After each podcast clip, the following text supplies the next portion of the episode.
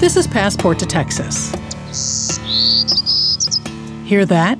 That's the golden cheeked warbler.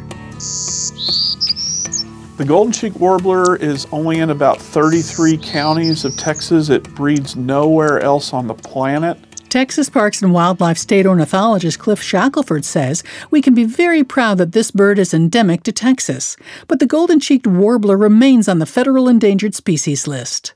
It's been on the list for quite some time. There's been talk about revisiting that. The data that we have suggests that it's fairly stable, but not on a huge incline. There's still a lot of challenges. Challenges like the expanding human population into the Texas Hill Country.